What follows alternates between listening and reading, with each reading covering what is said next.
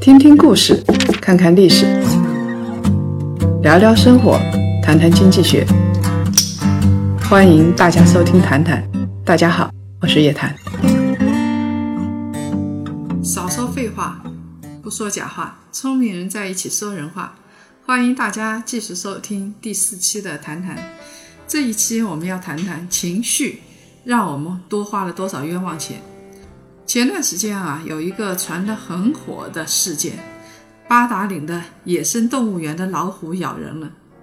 七月二十五号的时候，在八达岭野生动物园，一个女子跟她的丈夫发生了争执，然后狂怒下车，打开车门，结果几十秒就被老虎拖走，还咬掉了下巴。她的妈妈下车去救她，因此而丧命。夫妻吵架，后果如此的严重，一死一伤。从这位女性身上，我们可以看到，极端情绪严重影响你的决策，成本非常高。最近有一些小粉红啊，掀起了反对美帝国主义的爱国行动，他们围堵了肯德基，理由非常简单，就说肯德基是美国品牌，吃了就等于卖国。其实啊，肯德基的产业链早已经中国化。还有此前抵制日货啊、抵制 iPhone 啊等等，其实是砸了自己人的饭碗。日本、美国却毫发无伤。在二零一二年的时候，九月十五号，当时我记得很多人去游行，为什么呢？抗议日本，抗议日货。在西安有一个人啊，叫李建立，他是一个普通市民，家里也没有多少钱，开着丰田卡罗拉上了车，结果就。被一帮人围住，有一个叫蔡阳的年轻人，他是一个打工的人，用一把游行锁砸烂了李建立的头，后果当然也很严重。李建立到现在说话都不利索，而且肢体行动也不方便，五级伤残。打人的蔡阳呢，被关了十年。对于丰田车公司有影响吗？没有任何影响。脑残无脑。冲动是魔鬼，冲动起来六亲不认，害死自己，连累家人。行为经济学家乔治·罗文斯坦说，在发怒的状态下，人们更有可能低估它的风险，改变原有的风险偏好。你本来是个谨小慎微的人，因为一发脾气或者一喝酒，然后你急剧你就变成了一个特别胆大的人。中国话叫做“酒壮怂人胆”。你本来。只能承受二十万元的损失，结果呢？一冲动，你就去借了五十万块钱炒股，都是很可怕的事。人类的很多行为是由荷尔蒙来调节的，喜怒哀乐都会导致荷尔蒙上升。呃，现在直播平台很流行，直播平台上有一些漂亮的女主播，穿着低胸的超短裙，化着大浓妆，声音都像林志玲一样美。林志玲一样嗲，宅男们一个个热血沸腾，荷尔蒙上升，他们就不断的在直播平台上给女主播们送花、送游艇啊。虽然说这个游艇是虚拟的，但是折合成人民币也要将近一千多块钱。荷尔蒙沸腾一个小时，送几台游艇，那看直播的成本有可能就几千甚至上万。所以啊，我们说有的直播平台啊。就是荷尔蒙经济，就针对你的情绪去。我们判断一家金融机构是不是正宗，也可以看这个。如果一家金融机构专门招聘美女，我们有理由怀疑他从事的不是金融生意，而是拉皮条的生意，甚至是色情生意。你想想看吧，他帮你理财，需要最清醒的头脑，结果呢，他弄了一帮美女来刺激你的荷尔蒙，纯属于动机不纯。愤怒的人，因欺骗而内疚的人，因为自己觉得遭到不公平的对待，心怀愤恨的人，都会因为他冲动的行为减少他的收益。通常啊，我们传统经济学都假设经纪人是理性的，他理性的选择会使我们的效用最大化。在这个理性的选择里边是没有情绪的参与了，少了荷尔蒙就跟少了酒一样。会让人清醒，情绪是明显的反理性行为。我们经常会看到在市场里边有这样的行为：你在股市里投资亏了钱，有的人想翻本，他不会止损，就炒股炒成股东，一辈子跟一个烂公司为伍，一辈子跟一家烂公司捆绑在一起。有些人手里拿了几只股票，好的公司赚钱了，他卖了；不赚钱的公司，他反而像永恒的情人一样牢牢地攥在手里。越烂的人，越得不到的，他越是爱。别人的劝说，他根本不听。当然了，要彻底消除人的情绪是不可能的，因为情绪其实是人的本能，只要有动物性，那么它就有情绪的存在。表面上看来，情绪是一个心理学、社会学的问题，其实是一个经济学的问题。我们接下来要介绍一个经济学的名词，你对经济学感兴趣的话啊，仔细听了，它叫做有限理性。一九七八年得到诺贝尔经济学奖的是 Hubert 亚历山大 Simon，他提出来呀，基于生理学及心理学层面的思考。他修正了传统的理性假设，情绪在经济决策中的比例为零的时候，你的决策效率极低。然后呢，情绪比重增加，促进决策。如果你的情绪刚刚好，到最佳点，比较好的时候，这时候你的决策效率是最高的。如果你的情绪非常低沉，然后你非要做出一个决策，这时候你的决策效率就等于零。情绪的最佳点是动态的，每个人的情绪它的指标是不一样。哎，有的人比较扛得住，有的人扛不住，一点点刺激他就怒火上升，然后他的决策效率就为零了。另外一个得到诺贝尔经济学奖的叫罗伯茨希勒，他是研究行为经济学，所以呢，他里边啊就用了很多例子。就两千年的时候，他说很多人炒股啊。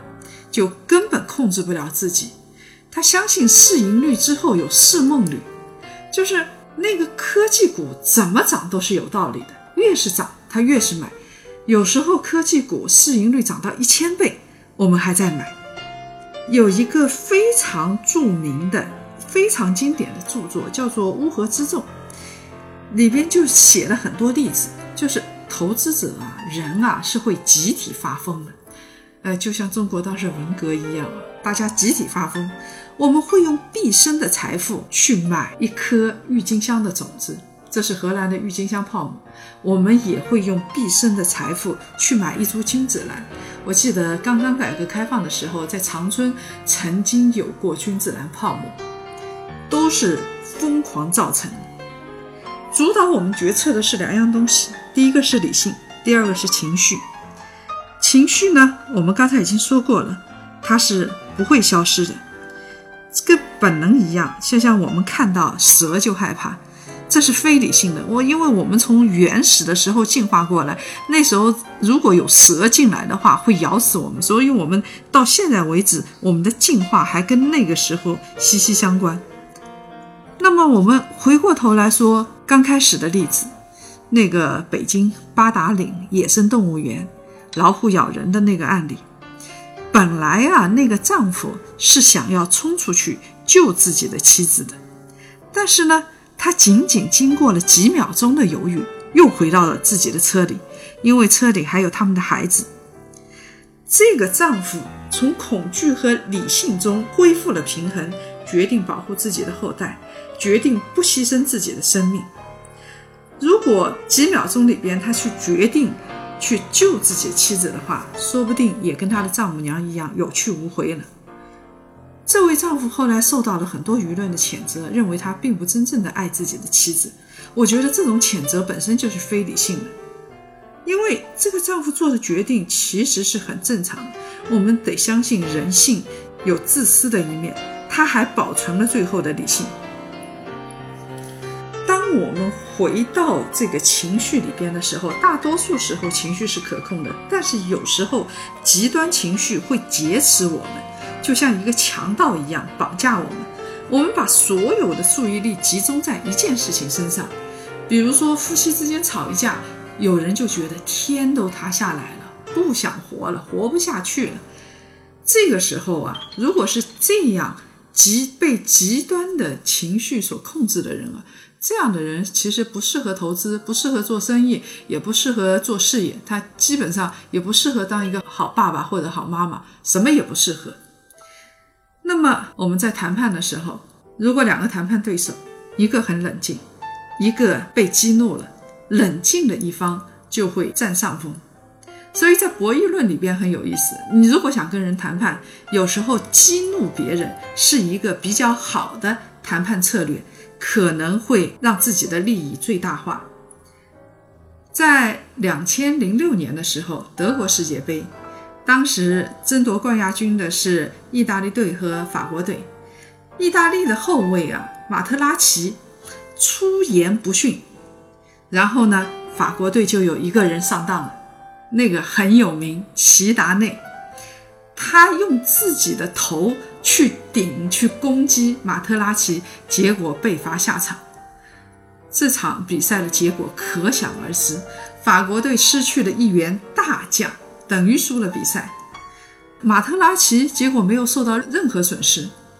这人显然他有意的去激怒人家，他是个坏人，但是呢，他获得了自己的利益。当齐达内被他的极端情绪、愤怒所绑架的时候，他变成了脑残。做买卖的、谈生意的都会吃饭喝酒，饭吃好，酒喝好，合同一签，生意就算谈成了。用客户很高兴、很愉悦的情绪来谈生意，这也是套路。我们都不是圣人，也不是神仙，情绪不会消失。所以，我们能够做到的就是尽量控制自己的情绪，减少决策的成本。荷尔蒙一上升，稍微轻一点的是付出自己的钱财损失，严重的有可能丧失自己的性命，就像八达岭野生动物园里边发生的悲剧一样。所以，最后劝告大家：发怒的时候，幸福的时候，悲伤的时候。请千万别做决定。如果别人有意挑动你的情绪，转过脸，心里默念毛泽东语录。好了，这期节目就到这儿，别忘了互动，加入夜谈财经的大家庭，给我们留言，成为粉丝群里边的干部。上期话题被选中的朋友，请告诉我们你的联系方式，我们会寄出一份礼物。最后分享两条上一期。听众朋友的留言和评论，有一个叫做梅的朋友说：“飞来横财变成飞来横祸，整个国家何尝又不是如此？一些人钱多到不知道怎么花，但是他们的土豪行为没有带来尊严，也守不住财富。”另外一个朋友许新建他说：“啊，叶老师，你讲的这个现象啊，就是为什么守不住飞来的横财，我叫做原住民现象。”他们得到意外之财啊，会随着时间的推移，他们的财富会慢慢的降低。他举了很多身边的例子，差不多二十年左右，这些得到横财的人就会回到过去的生活。九十年代初拆迁的人人人羡慕，但是到现在，很多人住在原来的地方，生活质量丝毫没有改进。我想，大概是因为他们的能力与德行配不上。太大的财富。如果各位想了解更多财经经济类资讯，请关注公众号“夜谈财经”。下周五晚上五点同一时间，我们在喜马拉雅的谈谈再见。